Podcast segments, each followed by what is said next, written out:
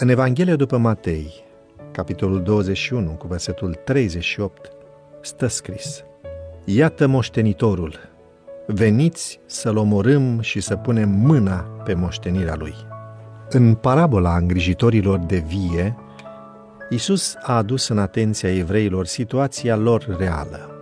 Stăpânul viei îl reprezintă pe Dumnezeu. Via este poporul evreu, împrejmuit de legea divină menită să îl mențină ca diferit, distinct de toate celelalte popoare de pe pământ. Turnul construit în vie reprezintă templul evreilor. Domnul viei aștepta de la administratorii viei o anumită cantitate de recoltă, așa că Dumnezeu a cerut din partea evreilor o viață corespunzătoare cu privilegiile sacre pe care li le oferise. Așa cum slujitorii veniți în numele stăpânului lor să primească recolta, au fost omorâți de către vierii necredincioși, la fel, evreii i-au omorât pe profeții veniți la ei cu mesaje de la Dumnezeu.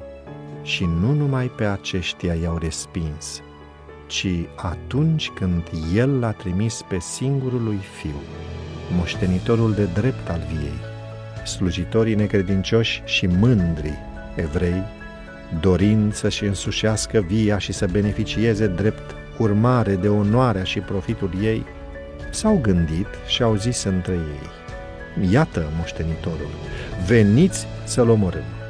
Astfel, în această parabolă, Isus a dezvăluit planurile întunecate pe care evreii le aveau împotriva lui.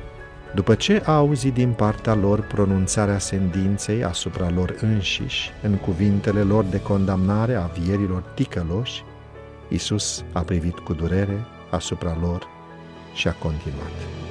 N-ați citit niciodată în Scripturi că piatra pe care au lepădat-o zidarii a ajuns să fie pusă în capul unghiului?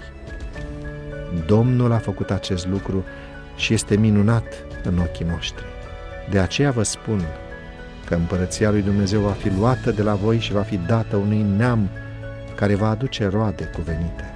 Cine va cădea peste piatra aceasta va fi zdrobit de ea, iar pe acela peste care va cădea ea îl va spulbera. În timp ce îi învățau pe oameni în sinagogi, evreii repetau adesea cuvintele acestei profeții, aplicându-le la Mesia care avea să vină.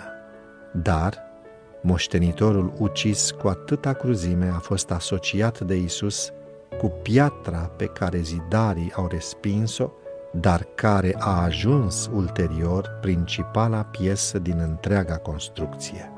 Hristos însuși era inițiatorul sistemului iudaic, chiar temelia valorosului templu, realitatea simbolizată de toate serviciile sistemului jertfelor. thank you